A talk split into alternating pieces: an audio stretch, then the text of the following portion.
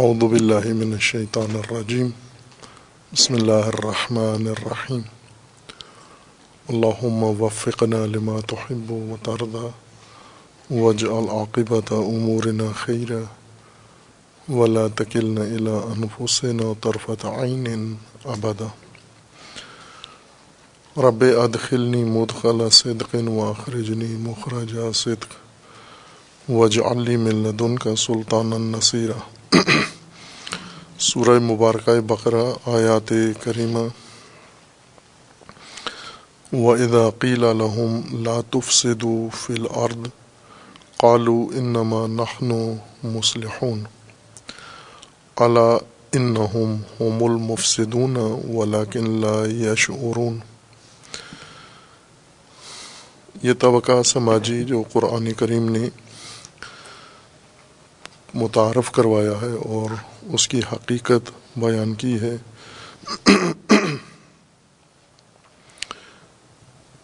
اس تعارف کے ساتھ کہ یہ وہ لوگ ہیں جو جو کچھ کہتے ہیں، ویسے ہوتے نہیں ہیں۔ ہوتے کچھ اور ہیں حقیقت ان کی لیکن سامنے سماج میں اپنے آپ کو کسی اور عنوان سے پیش کرتے ہیں۔ اور مقصد ان کا اس نفاق سے لوگوں کو دھوکہ دینا ہے۔ اللہ کو دھوکہ دینا ہے، مومنین کو دھوکہ دینا ہے۔ یعنی مومن سماج میں یہ طبقہ پیدا ہوتا ہے تاکہ مومن سماج کو دھوکہ دے سکے۔ اور یہ اس وجہ سے کرتے ہیں کہ بے شعور ہیں، انہیں معلوم نہیں ہے کہ خود دھوکے میں ہیں۔ دوسروں کو دھوکہ نہیں دے رہے یا کم دے رہے ہیں، خود زیادہ اس دھوکے میں مبتلا ہیں۔ اور ان کی بے شعوری کی وجہ یہ ہے اور اس منافقت کی کہ ان کے دلوں میں بیماری ہے۔ اللہ نے وہ بیماری بڑھا دی ہے۔ اور ان کے لیے عذاب ہے دردناک۔ اور وہ عذاب اس کی وجہ ان کی ان کا جھوٹ ہے۔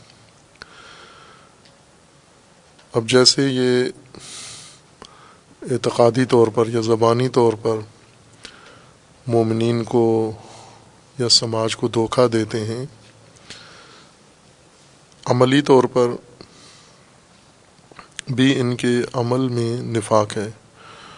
و اداقیل الحم لا تفسدو فل ارد قالو انما نحن مسلحون ان سے کہا جائے جبکہ آپ زمین میں فساد مت کریں۔ یہ جواب دیتے ہیں کہ ہم مصلحین ہیں، ہم اصلاح گر ہیں۔ اللہ انہم ہوم المفسدون۔ تاکید کے ساتھ کہا جا رہا ہے کہ یہی مفسد ہیں۔ یہ اصل میں مفسد ہیں ولاکن لا یشعرون۔ لیکن بے شعور ہیں۔ شعور نہیں رکھتے کہ جس چیز کو یہ اصلاح کہہ رہے ہیں، یہ فساد ہے ان کا۔ یہ مسلح نہیں ہیں، بلکہ مفسد ہیں۔ جیسا پہلے نظریاتی طور پر انہیں کہا گیا کہ یہ کہتے ہیں کہ ہم مومن ہیں، لیکن یہ مومن نہیں ہیں۔ وما ہم بمؤمنین بلکہ یہ غیر مومن ہیں حقیقت میں۔ کافر ہیں مشرق ہیں، دوسری کسی کیٹیگری میں داخل ہیں۔ مومن شمار نہیں ہوتے۔ عملی طور پر یہ اپنے آپ کو مسلح کہتے ہیں اور اپنا تعارف مسلح کے عنوان سے کرواتے ہیں جبکہ یہ ہیں مفسد۔ پھر اس کے بعد دیگر ان کی توصیفات ہیں کہ یہ اور سماجی طور پر کیا ناہنجاری ایجاد کرتے ہیں۔ یہ دو مطلب و عنوان صلاح و فساد۔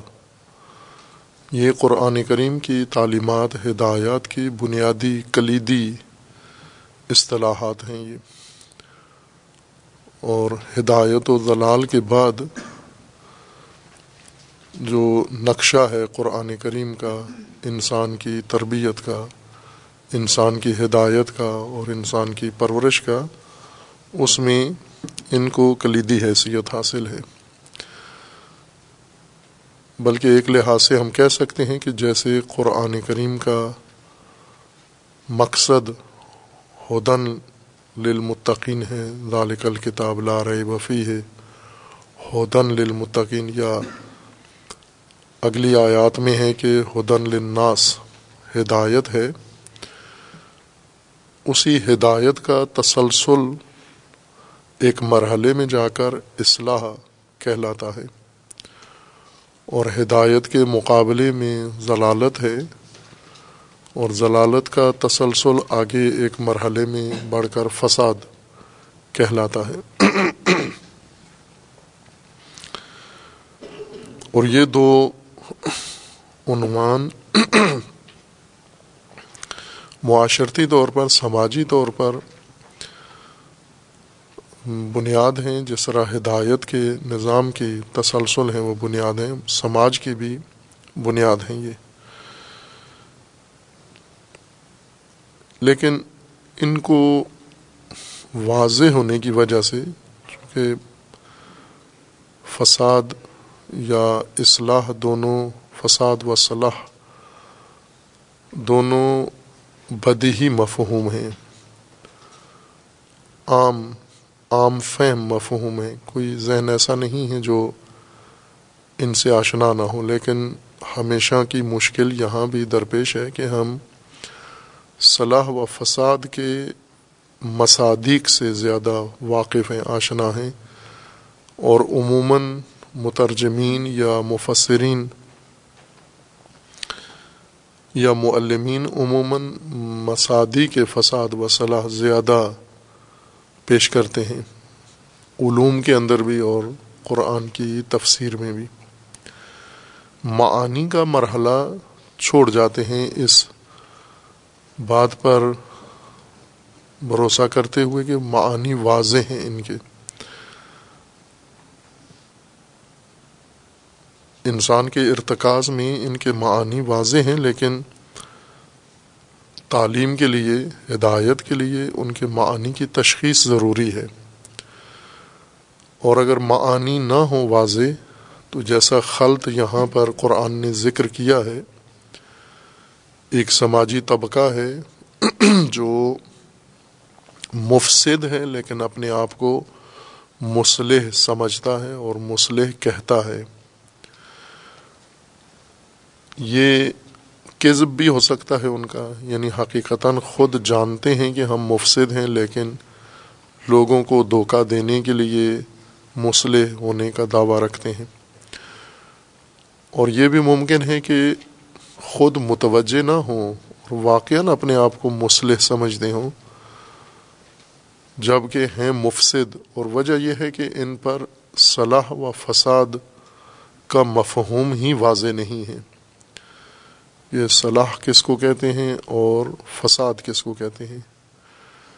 اور جہاں بھی یہ ابہام رہ جائے، قرآن کریم کی تعلیمات میں، مفاہیم میں، تصورات میں، مصادیق میں اسی قسم کا خالط پیش آ سکتا ہے، ہر نسل کو پیش آ سکتا ہے اور جس کی گواہی خود تفاصیر کے اندر موجود ہے اور مسلمانوں کے اندر، مومنوں کے اندر یہی عمل یعنی اصلاح کے نام پر یا صلاح کے نام پر فساد، اصلاح کے نام پر افساد، یہ اتنی کثرت سے ہے، شاید ہی کوئی اور عمل انسانی یا اجتماعی یا سماجی اتنی فراوانی رکھتا ہو لوگوں کے اندر جتنا یہ عمل ہے یعنی اصلاح کے نام پر افساد، انفرادی طور پر بھی اور اجتماعی طور پر بھی اور طبقاتی طور پر بھی یہ عمل کثرت سے وقوع پذیر ہوتا ہے۔ اس لیے ضروری ہے کہ ہم ان کو پہلے سمجھ لیں، مفہوم ان کا، معنی ان کا واضح ہو جائے تاکہ اس کے مصادق اور خصوصاً یہ خلط جس میں مبتلا ہیں ہم اس سے بچ سکیں۔ صلاح و فساد ثانوی مفہوم ہے یعنی کچھ اور معانی کے اوپر مرتب ہیں یہ۔ ان سے پہلے حقائق، اشیاء یا مختلف امور کی دیگر حالات کے اوپر یہ دونوں مفہوم بنتے ہیں یا دونوں معانی وجود میں آتے ہیں۔ اگر وہ پہلے معانی درجہ اول کے معانی نہ ہوں، تو صلاح و فساد کے لیے کوئی موضوع نہیں ہوتا۔ موضوع کے طور پر پہلے ان سے پہلے ایک موضوع دیگر کا ہونا ضروری ہے۔ جیسے موت، وہ موضوع ہے جس کے لیے پہلے حیات ہو۔ حیات موضوع ہے موت کا۔ موت مرتب ہے حیات کے اوپر۔ اگر حیات وجود میں نہیں آئی، تو موت کبھی بھی واقع نہیں ہو سکتی۔ موت کا وقوع حیات پر ہوتا ہے۔ اسی طرح صلاح و فساد دونوں اس قسم کے ثانوی مفہوم ہیں۔ ثانوی ثانوی سے مراد یعنی جس طرح ہم بعض دیگر اصطلاحات میں کہتے ہیں، جیسے معقولات میں جا کر تقسیم کرتے ہیں، معقولات ثانیہ و معقولات اولا اس نوعیت کی اصطلاح ہے یہ۔ یعنی جو پہلے درجے میں آئے، وہ مفاہیم اولا ہیں اور جو ان کے اوپر مرتب ہوں۔ اور مفاہیم اولا یا مفاہیم اول، پہلی نوعیت کے مفاہیم موضوع واقع ہوتے ہوں۔ دوسرے مفاہیم کے لیے موضوع فراہم کرتے ہوں انہیں مفاہیم ثانویہ کہیں گے ہم۔ کثرت سے اس قسم کے معنی سے ہمیں سروکار ہے کہ ان معانی کے پہلے دوسرے معانی ہوں جو ان کے لیے موضوعیت فراہم کرتے ہوں۔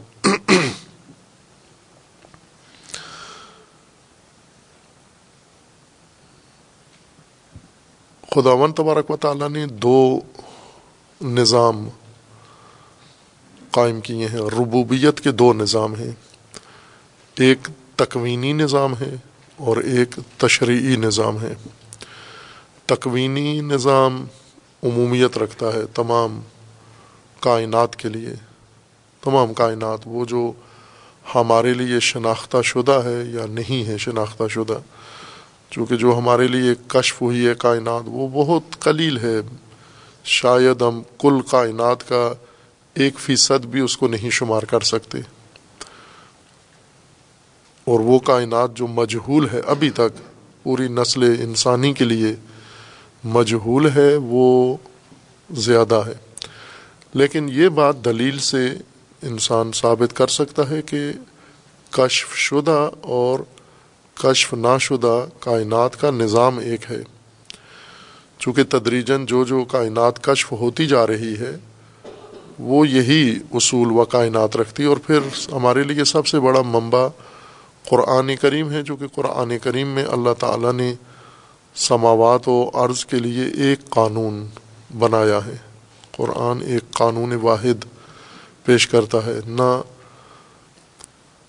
ان کے لیے کہ کائنات کے وہ حصے یا عوالم جو ہمیں نہیں معلوم قرآن نے یہ نہیں فرمایا کہ ان کے قوانین علیحدہ ہیں۔ تم نہیں جانتے اور وہ قوانین مختلف ہیں۔ ان قوانین سے جس کائنات میں آپ رہتے ہو یا مکشوفہ کائنات، منکشفہ کائنات میں کے قوانین سے علیحدہ ہے جیسے ہمارے لیے کائنات کا ایک حصہ مختص ہے، زمین۔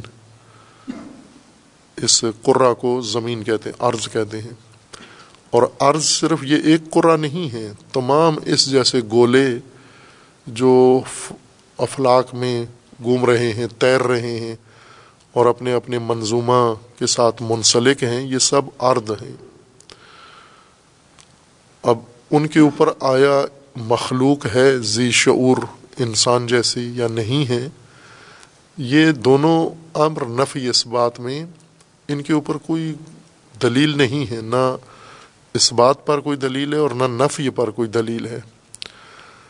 بلکہ اس بات کے رجحان کے لیے معیدات کافی ہیں کہ یہ ناممکن ہے۔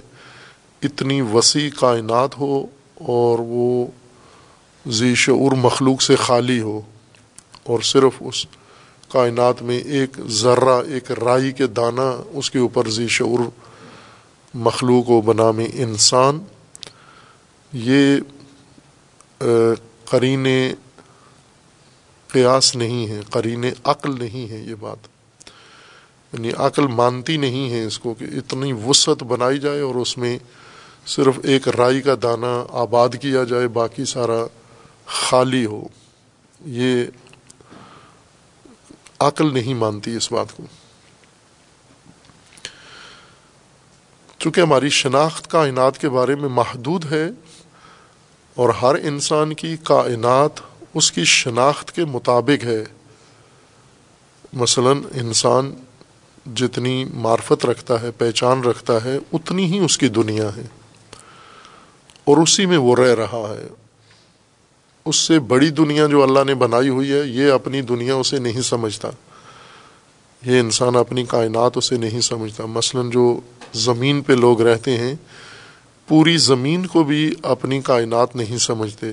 ان کے لیے ساری کائنات ان کا گاؤں ہے، یا ساری کائنات ان کا گھر ہے، یا ساری کائنات ان کا علاقہ ہے بس۔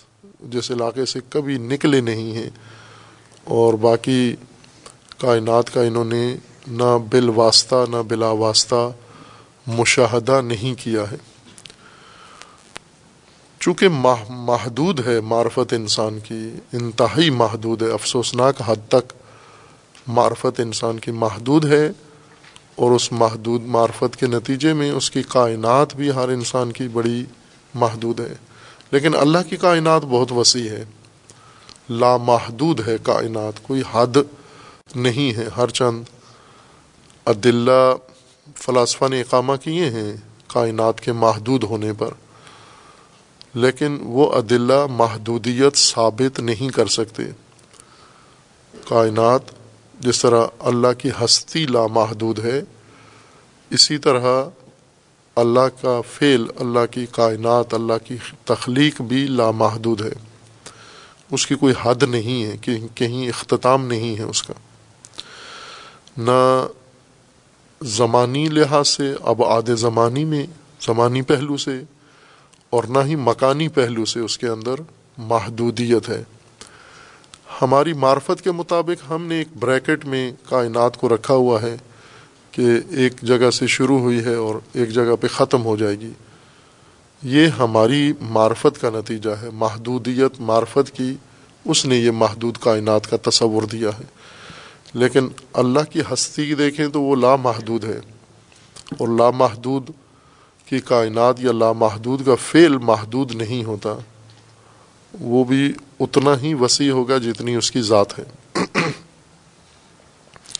کہ یہ مجبول ترین موضوع ہے انسانوں کے لیے، حتیٰ جو مدعی ہیں معرفت خدا کے، حق تعالیٰ کی معرفت کے، ہستی شناسی میں، وہ ان کی بھی معرفت بہت محدود ہے۔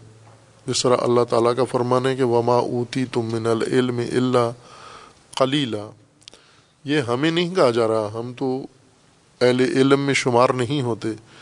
یہ کہا جا رہا ہے ابن سینا کو، یہ کہا جا رہا ہے ارستو افلاطون کو، یہ کہا جا رہا ہے ملا صدرہ کو۔ یہ جو علیم لوگ ہیں جن کے پاس علم ہے، کائنات شناسی کا ہستی شناس ہیں، یہ ان کو کہا جا رہا ہے کہ وما اوتی تم من العلم اللہ قلیلہ، جیسا کہ ان کے اپنے اعترافات میں ہیں۔ ہم علم والوں میں، ذی علم میں شمار نہیں ہوتے ہم۔ اور اگر حقیقت کشف ہو تو شاید ہم کسی اور ہستی شناسی کے یا کائنات شناسی کے کسی اور کیٹیگری میں درج ہوتے ہوں۔ جس طرح قرآن نے کہا ہے، کچھ ان میں سے مویشی ہیں، انسانوں کو کہا ہے۔ کچھ ان میں سے مویشی ہیں، کچھ ان میں سے جانور ہیں۔ کچھ ان میں سے پتھر ہیں، حجر ہیں، بدترس حجر ہیں۔ خوب یہ ساری درجہ بندی انسانوں کی، ان کی معرفت اور شخصیت کے لحاظ سے کی گئی ہے۔ باہر کیف ایک بڑی وسیع تکوینی کائنات ہے اللہ تعالیٰ کی لامحدود۔ مختلف حصوں پر مشتمل ہے، مختلف اس کے اجزاء ہیں اس کائنات کو تشکیل دینے والے۔ اور اس کے اندر خدا ون تبارک و تعالیٰ نے اس قرے پر جس کو عرض کہتے ہیں، ہم زمین کہتے ہیں، اس کے اوپر انسان کو خلق کیا ہے اور انسان کے لیے اللہ تعالیٰ نے قوانین بنائے ہیں، ہدایت مقرر کیے اصول بنائے ہیں، ضوابط بنائے ہیں، منشور و دستور بنایا ہے۔ اس دستور سازی کو عربی میں تشریح کہتے ہیں اور دستور کو، قانون کو عربی میں شریعہ کہتے ہیں شر کہتے ہیں۔ یعنی قانونی دنیا، تکوینی دنیا اور قانونی دنیا۔ یہ ایک قانونی امر ہے۔ کہ اس کی بھی، یہ بھی بہت گہری چیز ہے۔ یہ عالم شریعت، یہ تشریح یا قوانین جو اللہ تعالیٰ نے مقرر کیے ہیں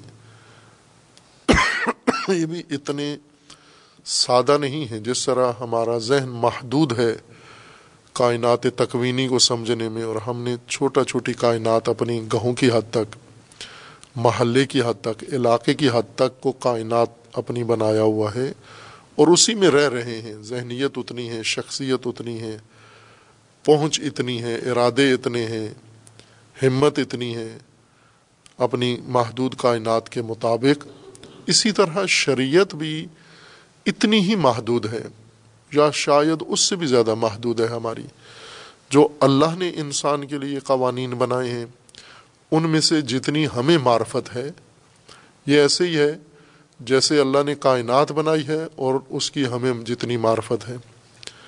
مثلا ہم جو ایک گہوں میں رہتے ہیں، پلے بڑے ہیں، ہمیں کتنی معرفت ہے، کائنات کی، تکوینی کائنات کی، شریعت کی بھی اتنی ہی معرفت ہے۔ چونکہ کائنات شناسی اللہ نے قرآن میں کروائی ہے، لیکن وہ حصہ قرآن کا تبیین نہیں ہوا۔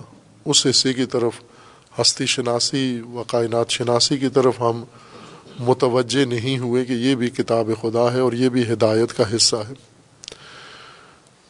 وہ حصہ جو تشریح پر مشتمل ہے، انسانوں کے لیے جن کے اندر قوانین ہیں، احکام ہیں، ہر چند اس کی شناخت کی ہے، لیکن جیسے قدیم سائنسدانوں نے کائنات، چھوٹی سی کائنات بنائی تھی اور غلط تفسیر کی تھی کہ اس کائنات کا مرکز زمین ہے اور زمین ایک جگہ رکی ہوئی ہے اور باقی چیزیں اس کے گرد گھومتی ہیں اور زمین کی کشش نے ان سب کو قائم رکھا ہوا ہے۔ یہ بہت غلط تشریح تھی کائنات کی، لیکن یہی ہم نے مانی صدیوں تک ہم اس کے معتقد رہے اور اسی کے اوپر اپنی نظریاتی بنیادیں، سماجی نظریات، دینی نظریات، فلسفی نظریات اسی پر قائم رکھا کہ مرکز زمین ہے اور ابھی تک بقایا ان خرافات کے ابھی تک موجود ہیں۔ یہی حال یا اس سے بھی برا حال ہے شریعت شناسی پر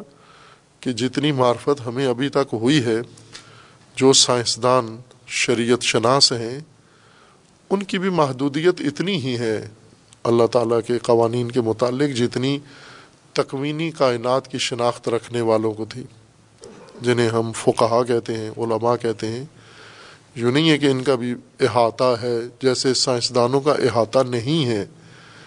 اس عظیم کائنات پر، عوالم پر، اسی طرح جو حصہ شریعت کا ہم سمجھ چکے ہیں، تبیین ہوا ہے اتنا ہی محدود ہے۔ وما اوتی تم من العلم اللہ کلیلہ یہاں پر بھی انسان کا علم بہت قلیل اور محدود ہے یہ۔ اگر اس جس طرح دین کی شناخت میں قرآن کریم نے جو اصطلاح استعمال کی ہے، وہ ہے تفقع تفقع تفکر اور تفہم اور تعلم سے ہٹ کر ہے۔ تفقع کسی حقیقت کی گہرائی میں جا کر اس کو سمجھنا ہے، اس کی جڑ تک پہنچنا، اس کی اصل تک پہنچنا، یہ تفقع ہے کہ ہم جس کو فقہ کہتے ہیں یا تفقع کہتے ہیں، وہ اوپر سرسری شناخت ہے۔ وہ پہلی جو سطح ہے شریعت کے قوانین کی، ان کی شناخت ہے۔ ان کی شناخت کو تو تفقع نہیں کہتے، جیسے سمندر میں پانی پہ تیرنے کو سب سباہت کہتے ہیں، تیرنا ہے۔ پانی کے اوپر تیرنا۔ بہت ساری کشتیاں پانی کے اوپر تیرتی ہیں، انسان پانی کے اوپر تیرتے ہیں، پرندے پانی کے پانی کے اوپر تیرتے ہیں۔ یہ سباہت ہے یہ۔ غواسی اس کی تہ میں جانا ہے ہوتا لگا کے سمندر کی تہ میں جانا ہے۔ لیکن کسی کو اگر شوق ہو وہ تیرنے کو غواسی کہلے عموماً کہتے بھی ہیں غواس تیرا تیراکوں کو جو تیراکی کرتے ہیں ان کو غواس کہا جاتا ہے عربی فارسی میں۔ غواس نہیں ہے۔ غواس تو اس کو کہتے ہیں جو تہ میں جاتا ہے۔ سمندر کی نیچے جو زمین ہے، اس پانی سے گزر کے نیچے زمین تک جاتا ہے، اس کو غواس کہتے ہیں۔ یہی حال ہمارا شریعت شناسی کا ہے کہ ہم ابھی سباہت کر رہے ہیں۔ اس کی غواسی نہیں کی، اندر تہ تک نہیں گئے۔ تہ تک جائیں گے تو تفقع ہوگا وہ۔ یہ اوپر سرسری پہچان ہے جو ابھی ہم نے حاصل کی ہے۔ خوب، یہ دو نظام اللہ تعالیٰ نے قائم کیے ہیں، تکوین اور تشریح۔ اور ان پر ہمارا احاطہ نہیں ہے مکمل۔ ہماری شناخت دونوں کے متعلق حدوری ناقص ہے، جس میں ہمارے اپنے مفروضوں کو زیادہ دخل ہے، حقیقت کم منکشف ہے۔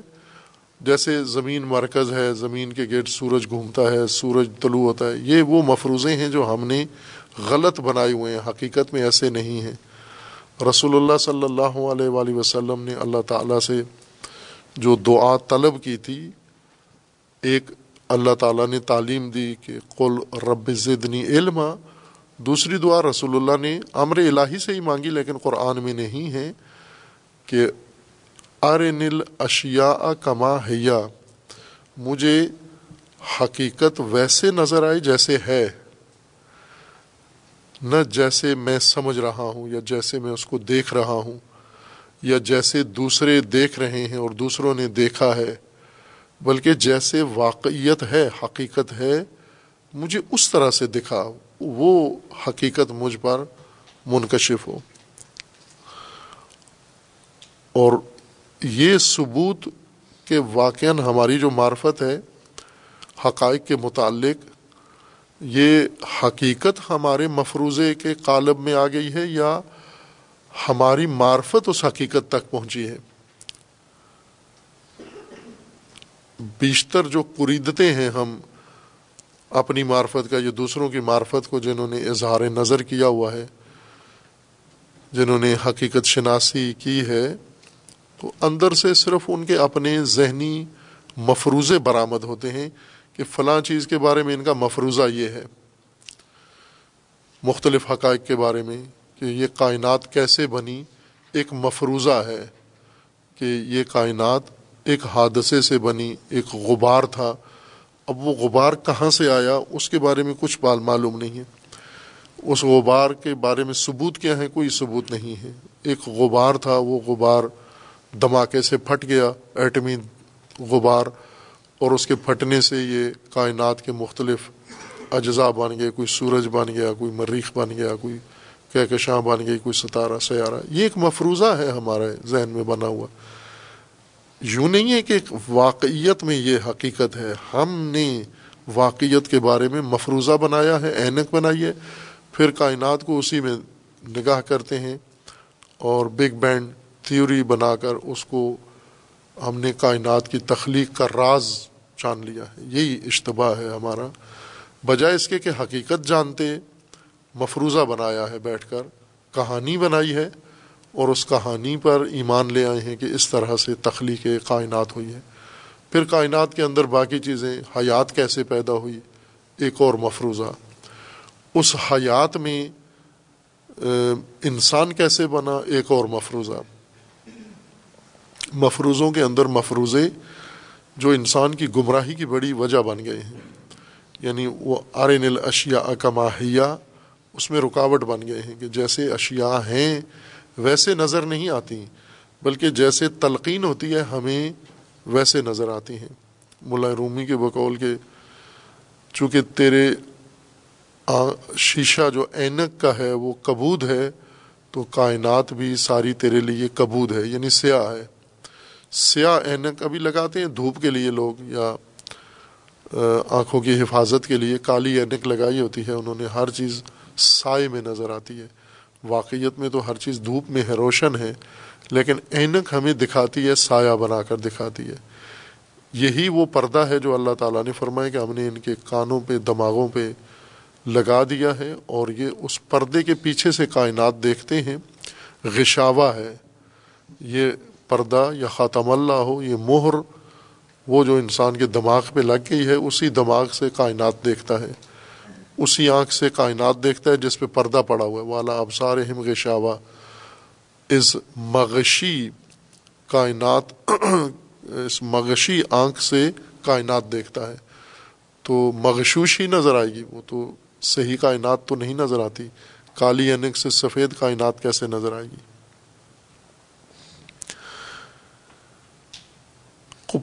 ہم قرآن کریم کی جو تشریح ہے کائنات کے متعلق، اس کو ہم بنیاد قرار دیں اور عقل جس حد تک قرآن کے ان حقائق کو سمجھ سکی ہے کہ دو نظام ہیں اللہ کے تکوین اور تشریح، اور دونوں لامحدود، دونوں بہت گہرے اور دونوں کہیں کہ اس کا کشف کم ہوا ہے اور غیر منکشف حقیقت اس کی زیادہ ہے۔ لیکن جو حقیقت ہم پر کشف ہوئی ہے، اس دونوں میں اللہ تعالیٰ نے کائنات کے تمام حقائق جو بنائے ہیں، خواہ وہ جسمانی ہوں یا غیر جسمانی۔ جسمانی زیادہ بہتر شناخت کے قابل ہیں۔ غیر جسمانی کی شناخت انسان کے لیے پیچیدہ ہے، آسان نہیں ہے۔ خصوصاً ایک طرف سے انسان نے شناخت میں کوئی تکامل بھی نہیں کیا ہے۔ یعنی شناخت میں انسان ابتدائی بچپنے میں ہے۔ چونکہ شناخت کے صرف حصی مرحلے تک انسان آیا ہوا ہے، مجموعی طور پر، اجتماعی طور پر، احساس، احساسی شناخت، حصی شناخت تک تو انسان پہنچایا ہے۔ یعنی آنکھوں سے جو نظر آتا ہے، کانوں سے جو کچھ سنتا ہے، اور جو کچھ لمس کرتا ہے، چکھتا سونگتا ہے یہ پانچ ذریعے شناخت کے یہاں تک تو ہے انسان آیا ہوا ہے اور یہ مشترک ہیں انسان میں بھی اور جانوروں میں۔ جانوروں میں بھی یہ پانچ حصے موجود ہیں۔ جانور بھی دیکھتا بھی ہے وہ جانور سنتا بھی ہے، جانور چھوتا بھی ہے، جانور چکھتا بھی ہے، جانور جو کچھ انسان کرتا ہے، یہ پانچ حصے مشترک ہیں۔ ان میں تو وہ معرفت نہیں ہے جو حص اتنی معرفت انسان کو نہیں دیتی، جس سے یہی جو چیزیں ہمیں نظر آتی ہیں یا جنہیں ہم سنتے ہیں، ان کی حقیقت کو بھی پہچان سکیں۔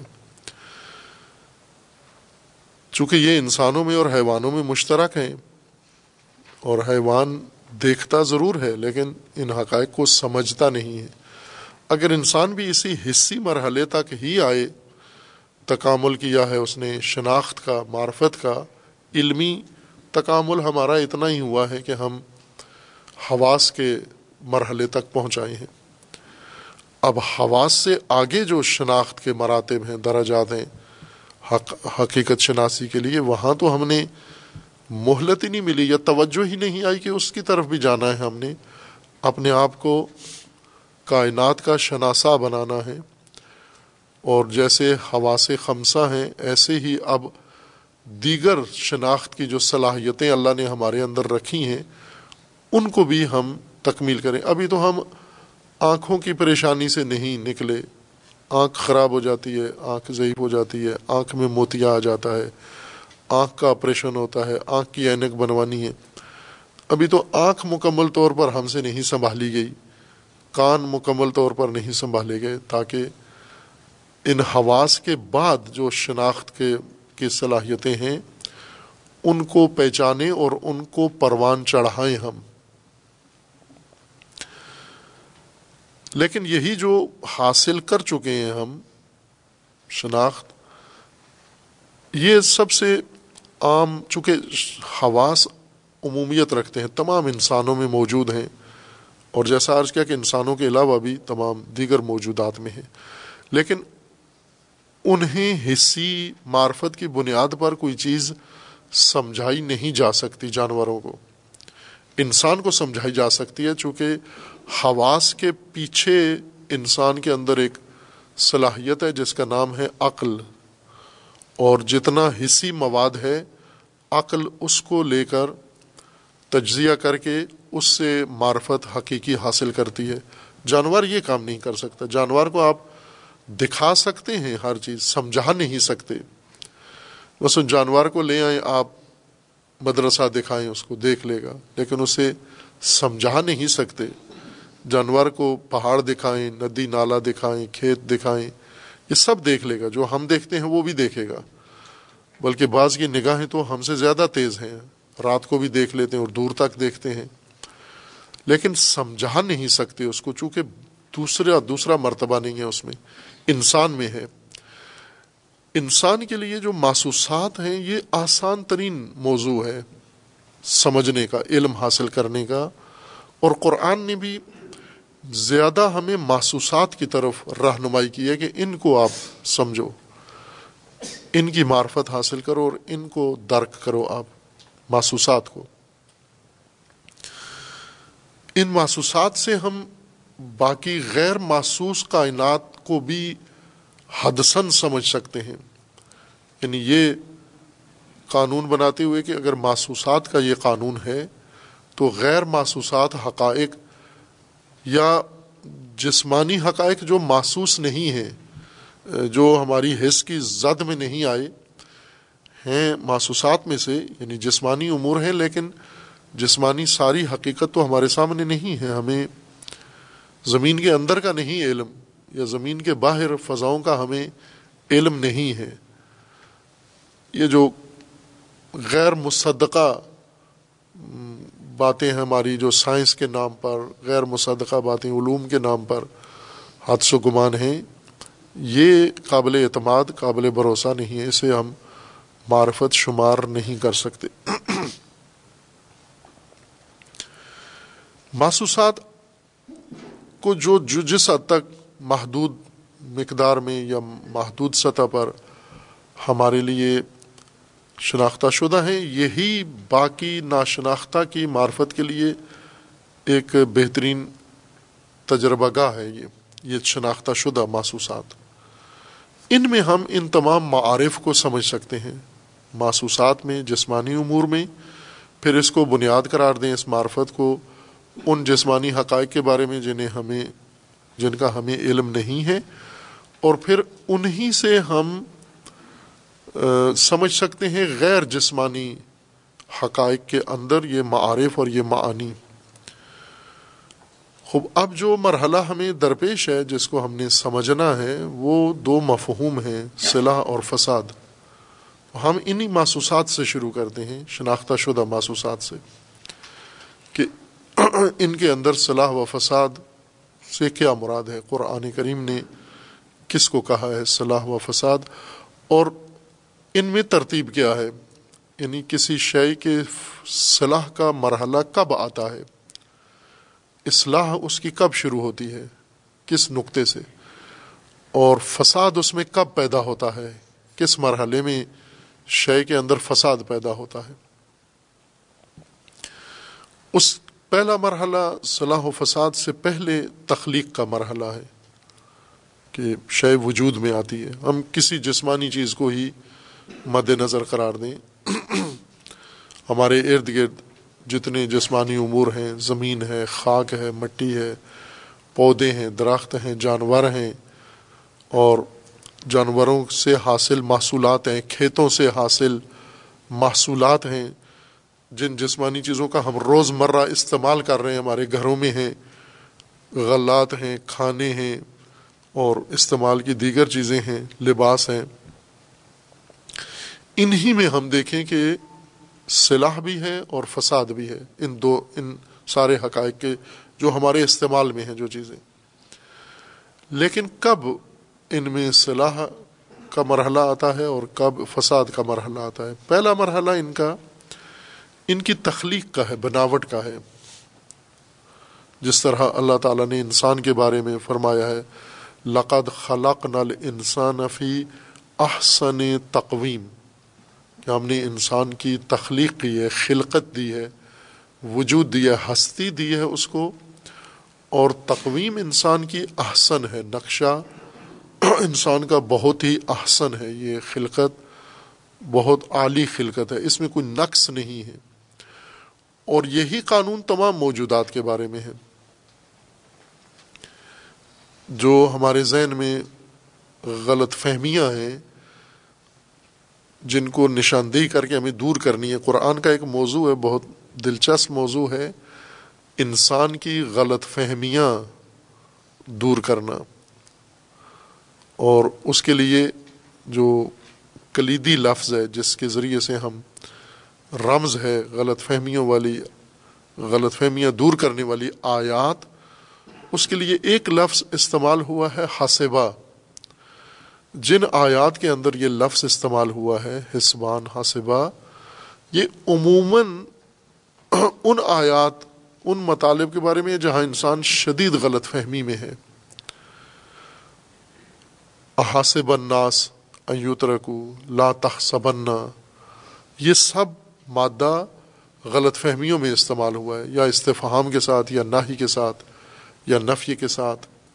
یعنی یہ دور کرو اپنے ذہن سے۔ اگر یہ غلط فہمی دور نہیں کی، تو پھر آگے جو معرفت حاصل ہوگی وہ غلط ہی ہوگی۔ غلط فہمی کو مبنا قرار دو۔ غلط فہمی کو علمی نظریاتی اعتقادی بنیاد بنا لو۔ پھر اس غلط فہمی پر ایک بڑی عمارت تعمیر کر دو آپ۔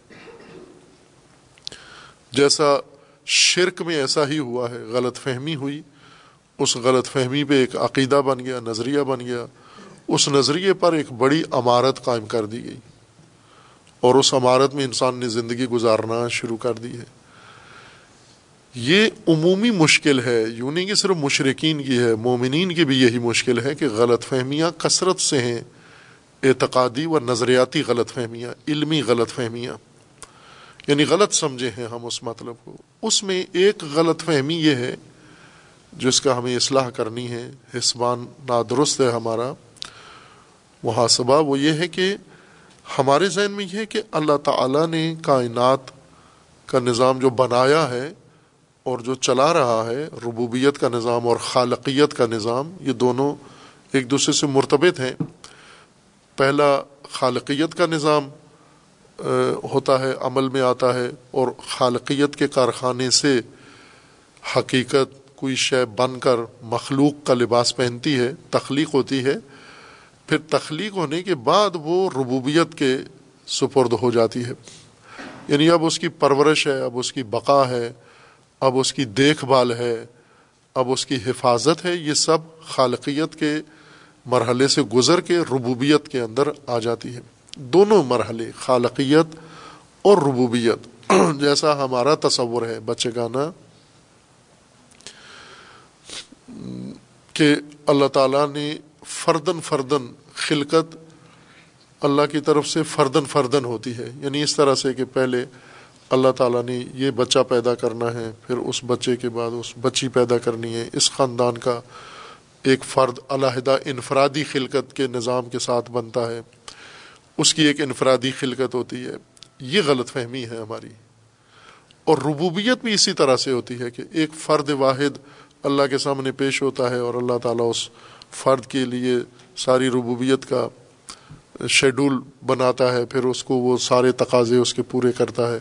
پھر دوسرے فرد کی باری آتی ہے۔ جیسے ہم عموماً دفتروں میں، اداروں میں دیکھتے ہیں، کھڑکیوں کے سامنے لمبی لائنیں لگی ہوتی ہیں اور کھڑکی کے اس پار کوئی مینیجر بیٹھا ہوتا ہے، وہ ایک ایک آدمی کی درخواست سنتا ہے، اس آدمی کی درخواست کا جائزہ لیتا ہے، پھر اس کا درجہ معین کرتا ہے کہ یہ درخواست قابل قبول ہے، قابل سماعت ہے، نہیں ہے۔ پھر فردی طور پر نپٹاتا ہے۔ ہمارے ذہنوں میں ہے کہ اللہ تعالیٰ کے ہاں بھی یہی نظام ہے۔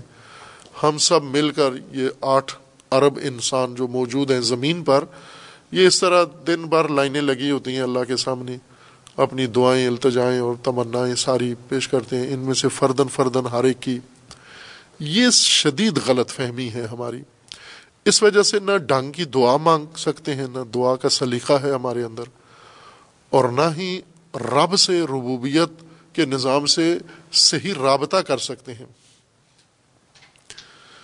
یک طرفہ رابطہ ہے ربوبیت کا یعنی رب کا ہمارے ساتھ رابطہ ہے، ہم نہیں قائم کر سکے۔ چونکہ دو طرفہ ہونا چاہیے نا، جس طرح رب کا رابطہ ہے مربوب سے، مربوب کا بھی رابطہ ہو رب کے ساتھ، ہم نہیں سیکھ سکے یہ سلیقہ کہ ہم نے رب سے کیسے رابطہ پیدا کرنا تو اس کے لیے معرفت ہو ربوبیت کے نظام کی۔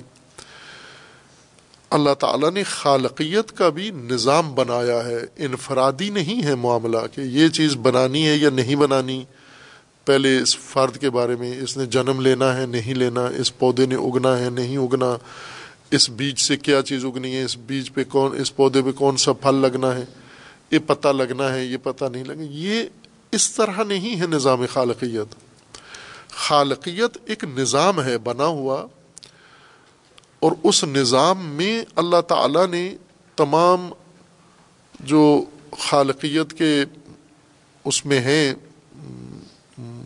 زمرے میں یعنی تخلیق کے لیے جن چیزوں کو خلق ہونا ہے، انہیں اس نظام کے سپرد کیا ہوا ہے۔ اس کی میں یوں مثال دوں جیسے آج کل آٹومیٹک فیکٹریاں ہیں، مشینیں ہیں۔ پہلے یہ سارا کام افراد ہاتھوں سے کرتے تھے۔ اب افراد کچھ بھی نہیں کرتے۔ گاڑیوں کی مدد سے یا ان بیلٹ کی مدد سے خام مال ایک جگہ مشین کے اندر ڈالا جاتا ہے۔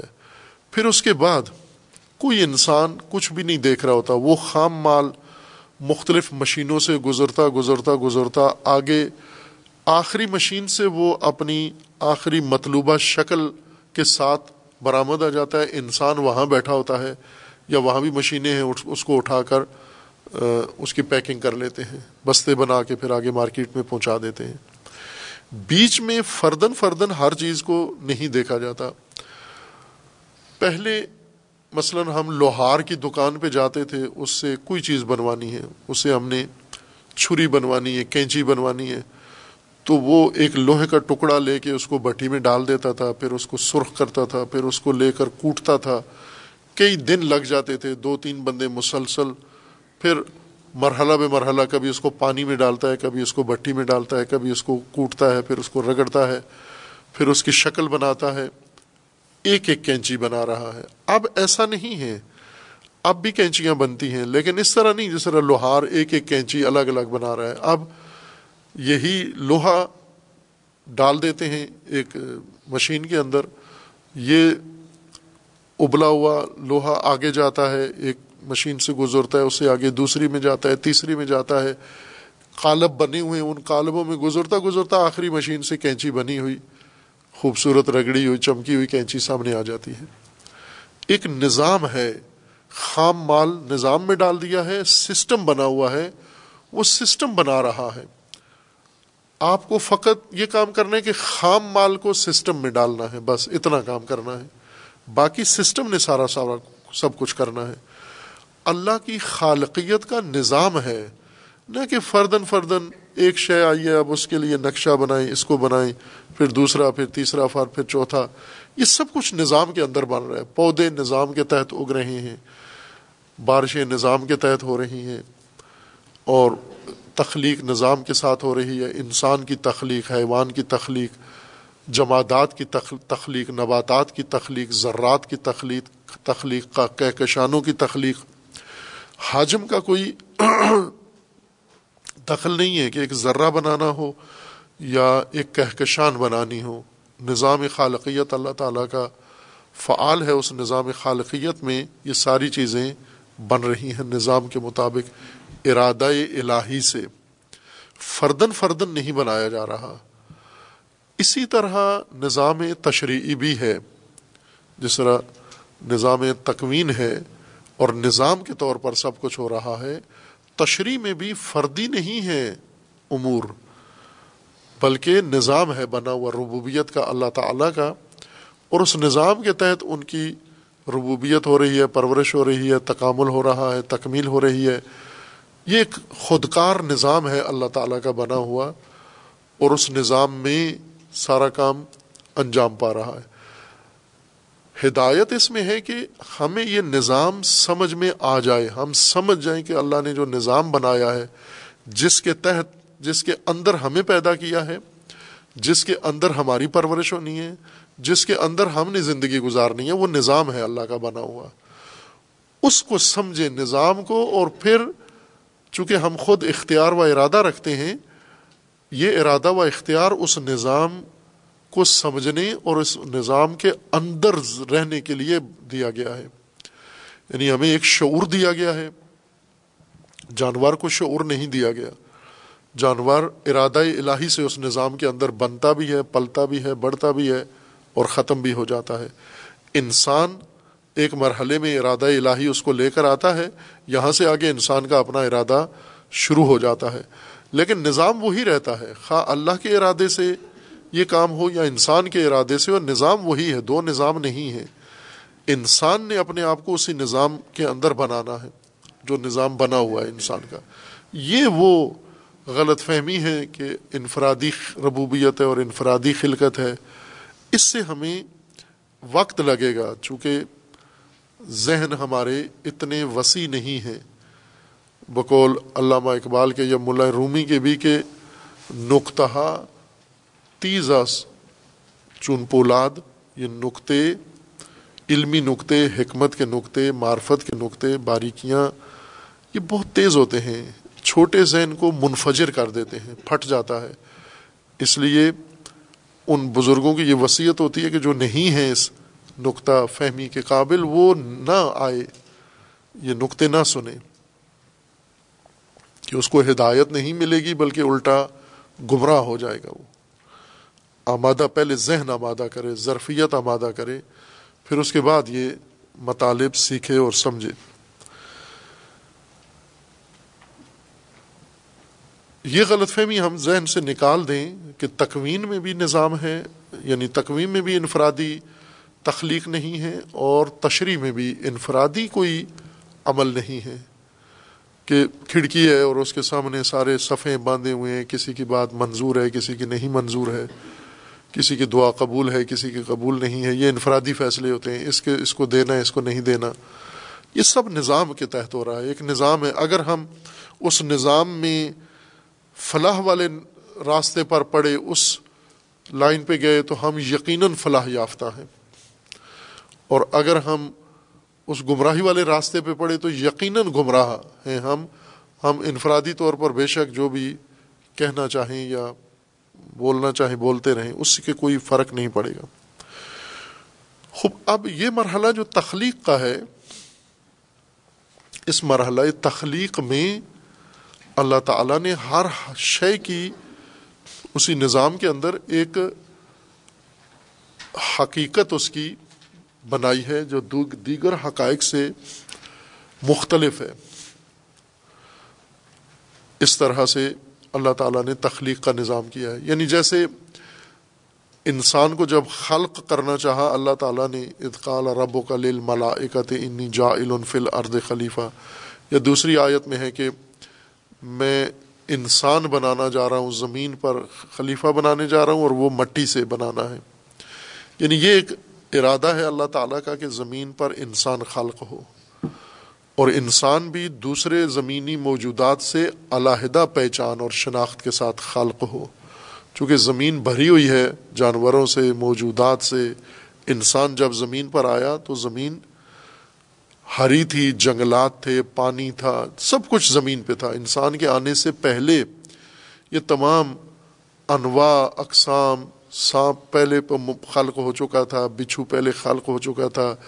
چھپکلیاں پہلے خلق ہو چکی تھیں، مچھلیاں پہلے خلق ہو چکی تھیں، جنات پہلے سے زمین میں موجود تھے، یہ سارے حقائق زمین بھری ہوئی تھی ان مخلوقات سے۔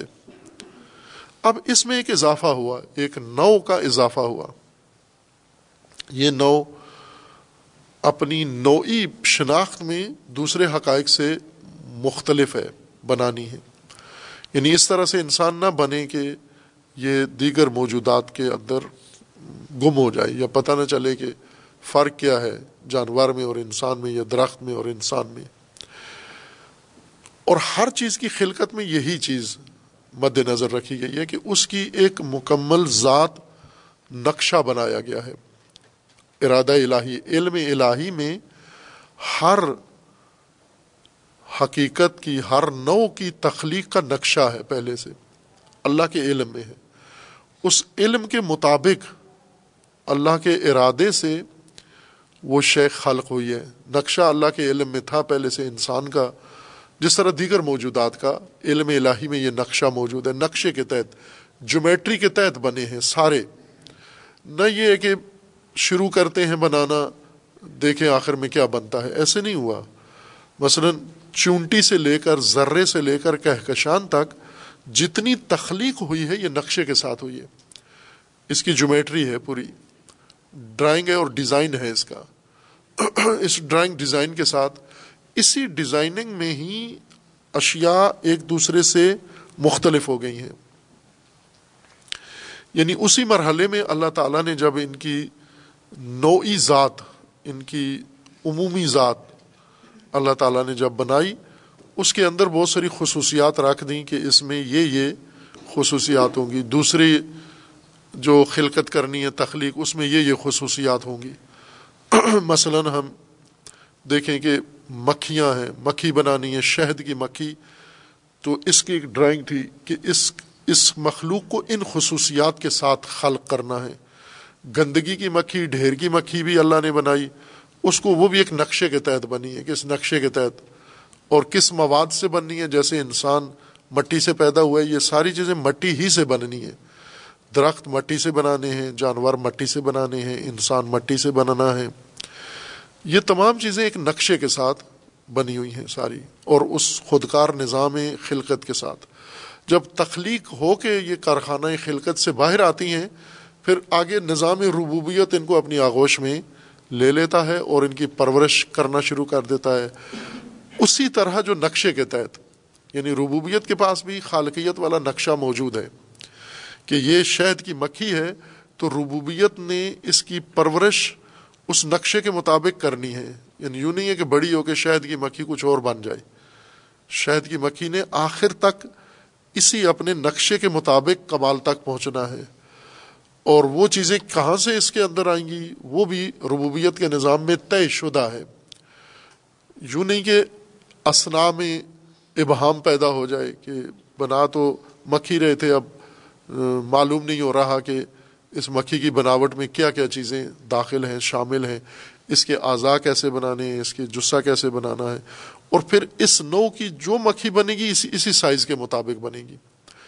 اور ہزاروں سال قیامت تک بنتی جائے گی، لیکن نقشہ اس کا یہی ہوگا۔ یہ آج سائنس نے اس کو کسی حد تک کشف کر لیا ہے۔ پہلے جو قدیم ہمارے اطبا تھے طبیب سرجن جراح، انہوں نے انسان کے جسم کا ایک نقشہ بنایا ہوا تھا، جتنی ان کی معرفت تھی اور بڑی تھی۔ یعنی حیرت ہوتی ہے کہ ان کے پاس نہ یہ آلات تھے دقیق، نہ لیبارٹری تھی، نہ اتنی مائکروسکوپیں تھیں، نہ اتنے جدید ڈیجیٹل آلات تھے ان کے پاس۔ وہ ہاتھ رکھ کے جسم کے اوپر ہاتھ پھیر کے جسم کو کھولے بغیر، آج کل تو میڈیکل کالجوں میں انسانی مردہ پورا چیر پھاڑ کے ان کو بتایا جاتا ہے کہ اندر انسان کا نقشہ کیا ہے۔ وہ یہ کام بھی نہیں کرتے تھے، وہ احترام کرتے تھے انسانی جسم کا، لیکن جانتے سب کچھ تھے کہ انسان کی گردن میں کیا کیا ہے، انسان کی کھوپڑی میں کیا ہے، انسان کے سینے میں کیا ہے، انسان کی ہڈیاں کس طرح سے ہیں، پٹھے کس طرح سے ہیں۔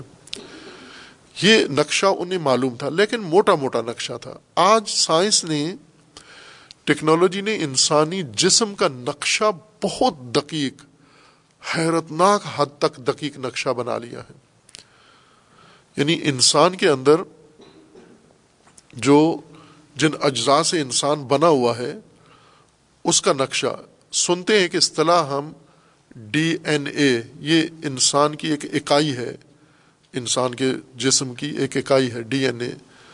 خوب، یہ ڈی این اے خود ایک نقشہ ہے اس کے اندر موجود ہے۔ یہ جو فوراً ڈی این اے چیک کرتے ہیں، فرانزک ٹیسٹ کرتے ہیں کہ یہ خون، یہ تھوک، یہ اثر اس انسان کا یا اس انسان کا ہے، یہ اسی نقشے سے سمجھتے ہیں۔ چونکہ ان کے پاس وہ پورا نقشہ، اس جز کا، اس اکائی کا موجود ہے۔ جب آپ سے کسی جگہ نشان، جیسے آپ انگوٹھا لگاتے ہیں، تو ہر انسان کے انگوٹھے میں ایک نقشہ بنا ہوا ہے۔ یہ نقشہ ہے جو سیاہی کے ساتھ یا اس کیمیکل کے ساتھ ہم کاغذ پہ لگا دیتے ہیں یا کمپیوٹر کے اندر۔ اس نقشے سے پتہ چل جاتا ہے کہ یہ انسان، یہ اس انسان کے انگوٹھے کا نقشہ ہے، یہ جسم کا نقشہ ہے۔ انسان کے اندر موجود خلیات کا نقشہ ہے۔ ان خلیات کے اندر موجود جنس کا نقشہ ہے۔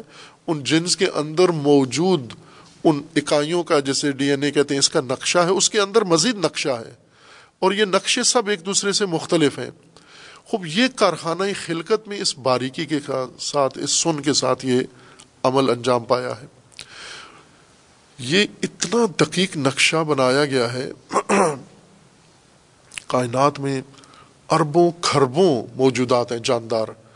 کسی جانور کا ڈی این اے لے کے انسان کے ڈی این اے سے لے کے کبھی بھی مخلوط نہیں ہوگا نقشہ ملتا نہیں ہوگا۔ اس کا نقشہ، اس کے نقشے سے بالکل علیحدہ ہوگا۔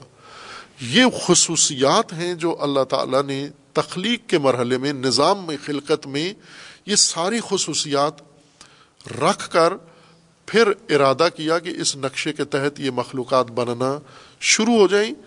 انفرادی ارادے کے انفرادی طور پر فرد فرد کا ارادہ نہیں ہوا، نو کی خلقت کا نظام بنا کر اس کے اندر خام مال ڈال دیا اور نو بنتی جا رہی ہے۔ جیسے انسانوں سے انسان پیدا ہو رہے ہیں، جانوروں سے جانور پیدا ہو رہے ہیں، بیج سے کھیت اگ رہے ہیں، یہ وہ نظام ہے اللہ تعالیٰ کی تخلیق کا۔ اور جو اگے گا وہ اسی نقشے کے ساتھ اگے گا۔ مثلا گندم کے دانے سے جو گندم اگے گی، نقشہ وہی ہوگا جو بیج کے اندر تھا، یا جو پہلی گندم میں تھا، یا جو ہزار سال پہلے تھا۔ یہ تخلیق کی خصوصیات ہیں۔ اور ربوبیت میں یہ سارا نقشہ مد نظر ہے کہ اس کو کیا چاہیے۔ تخلیق کا نقشہ جس کے پاس ہوگا وہی رب ہو سکتا ہے۔ دوسروں کو نہیں پتہ چلتا کہ اس کو کس چیز کی ضرورت ہے۔ اس کی غذائیت میں کیا کیا چیز شامل کی جائے۔ اس کے رزق میں کیا رکھا جائے۔ تاکہ یہ اپنی تخلیقی نقشے کے مطابق ہی پروان چڑھے۔ یہ نہ ہو کہ غذا یا رزق ایسا اس کے لیے ہو کہ یہ نقشے میں کچھ اور تھا، دیا کچھ اور ہے اور نو ہی اس کی بدل جائے، حقیقت ہی اس کی بدل جائے۔ یہ سارا ایک نقشے کے تحت ہے، نظام تخلیق بھی اور نظام ربوبیت بھی۔ خوب جب انسان اس نقشے کے تحت جب پیدا ہوتا ہے، اس نقشے کے مطابق ہر چیز وجود میں آتی ہے، پھر تکامل شروع کرتی ہے، بڑھنا شروع کر، چونکہ جسمانی جو کائنات ہے، اس کا یہ قانون ہے کہ کوئی چیز تکامل یافتہ نہیں بنانی۔ جسم کمال یافتہ بنایا ہی نہیں جا سکتا۔ جسم نے حتمن تکامل کرنا ہے مستقمل ہوگا۔ یعنی صلاحیت پیدا کریں گے، پھر صلاحیت نے پروان چڑھنا ہے اسی قانون الہی کے مطابق۔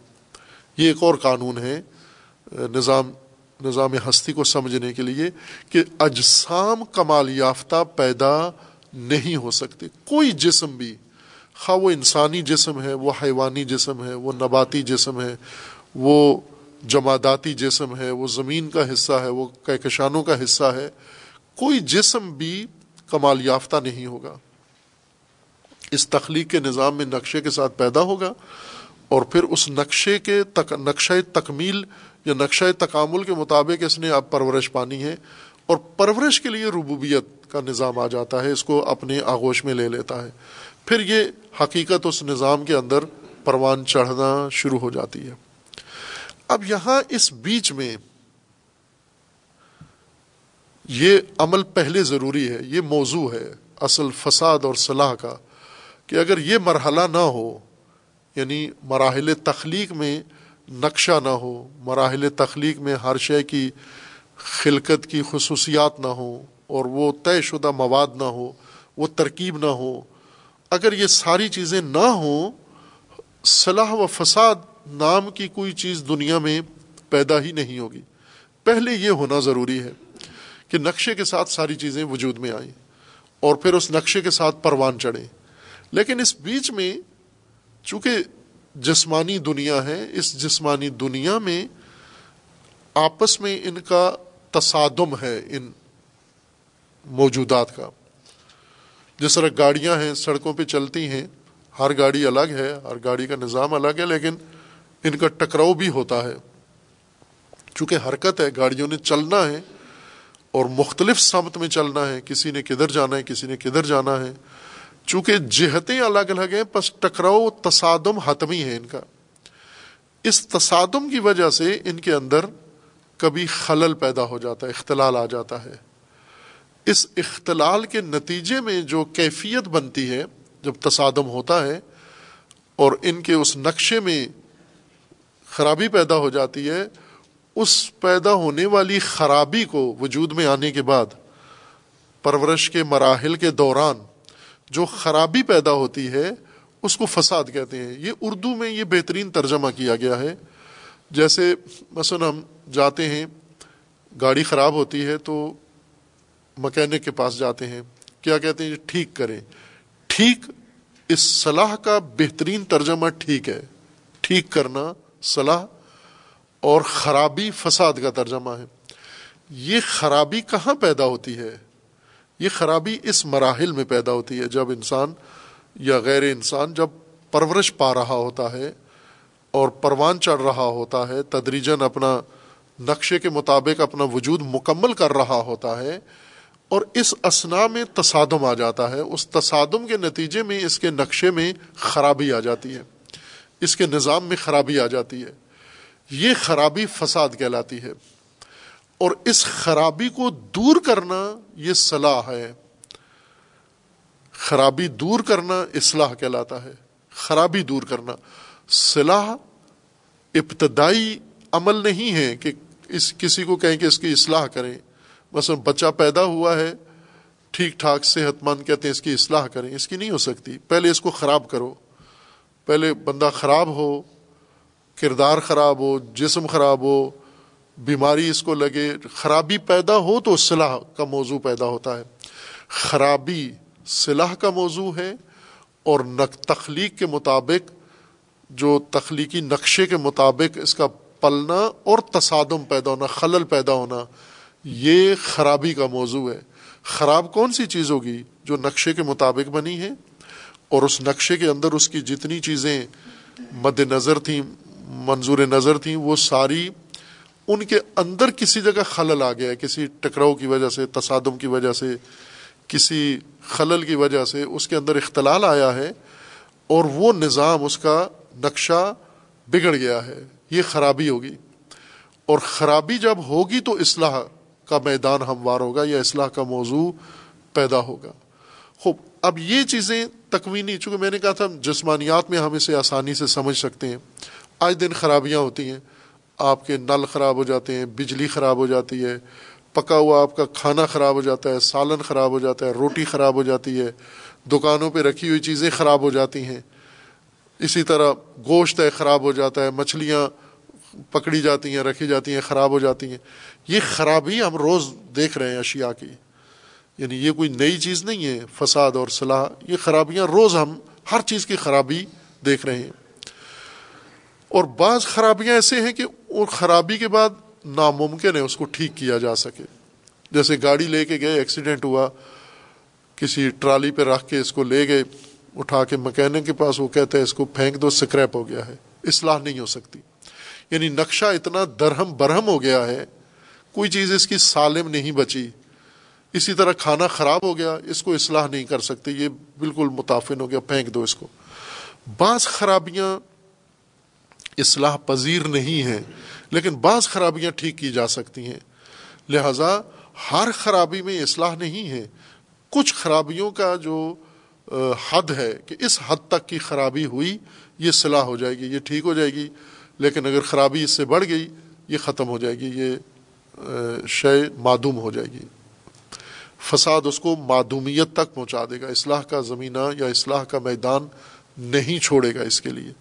خوب، پس کائنات کے اندر، تکوینی دنیا کے اندر فساد ہے وہ صلاح بھی ہے۔ فساد خرابیاں ہیں اور صلاح ان خرابیوں کو دور کرنا اور ٹھیک کرنا ہے۔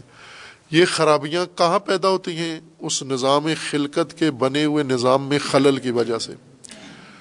اور اس کے مطابق جیسا طے شدہ تھا اس شے کو ہونا، جب اس میں کوئی اونچ نیچ ہوتی ہے، یہ خرابی پیدا ہو جاتی ہے۔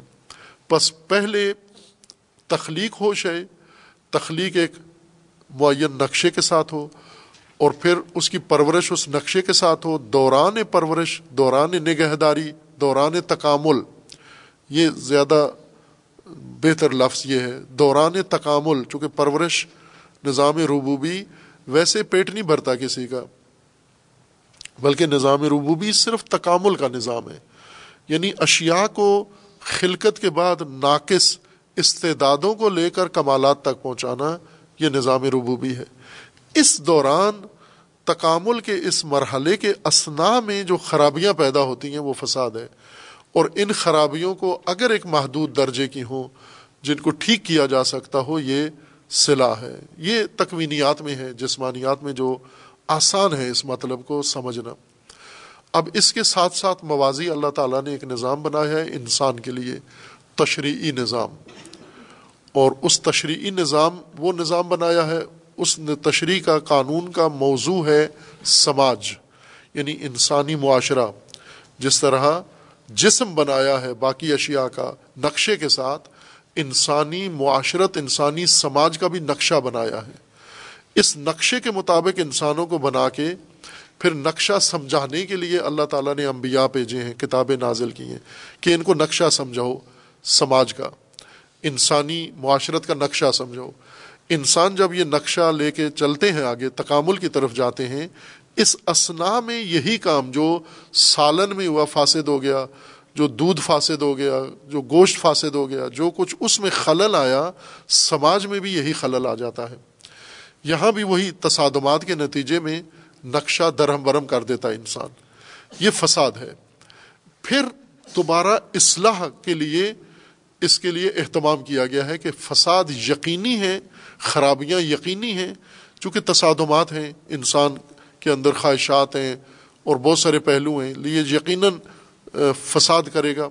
اور اس فساد کے بعد پھر اصلاح ہے۔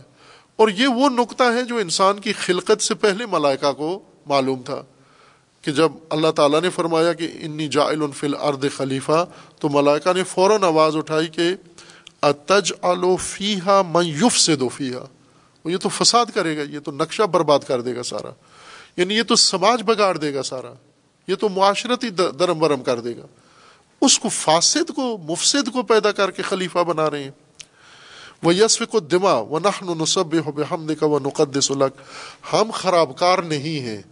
نصب و نقدس یعنی ہم فسادی اور مفسد نہیں ہیں۔ یہ مفسد ہے یہ۔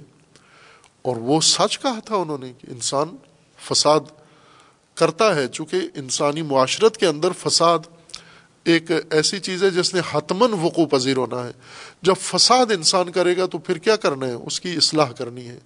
اس لیے دونوں کے یعنی جس طرح تخلیق کا نظام ہے، ربوبیت کا نظام ہے، پھر اصلاح کا بھی نظام ہے۔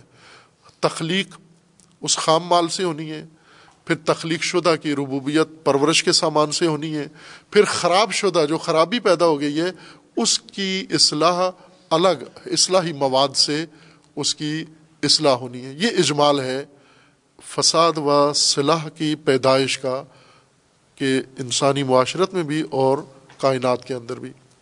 اب چونکہ قرآن کا موضوع، قرآن ہدایت ہے انسانوں کے لیے یعنی ہم کائنات کے فساد، اس کا بھی ذکر ہے قرآن میں، لیکن ان آیات کے اندر، انسانی معاشرت کے اندر سماجی فساد ہے اور سماجی اصلاح کا قرآن نے یہ ضابطہ بتایا ہے کہ کچھ لوگ مفسد ہیں، سماج دشمن ہیں، سماج تباہ کرنے میں، خراب کرنے میں لگے ہوتے ہیں۔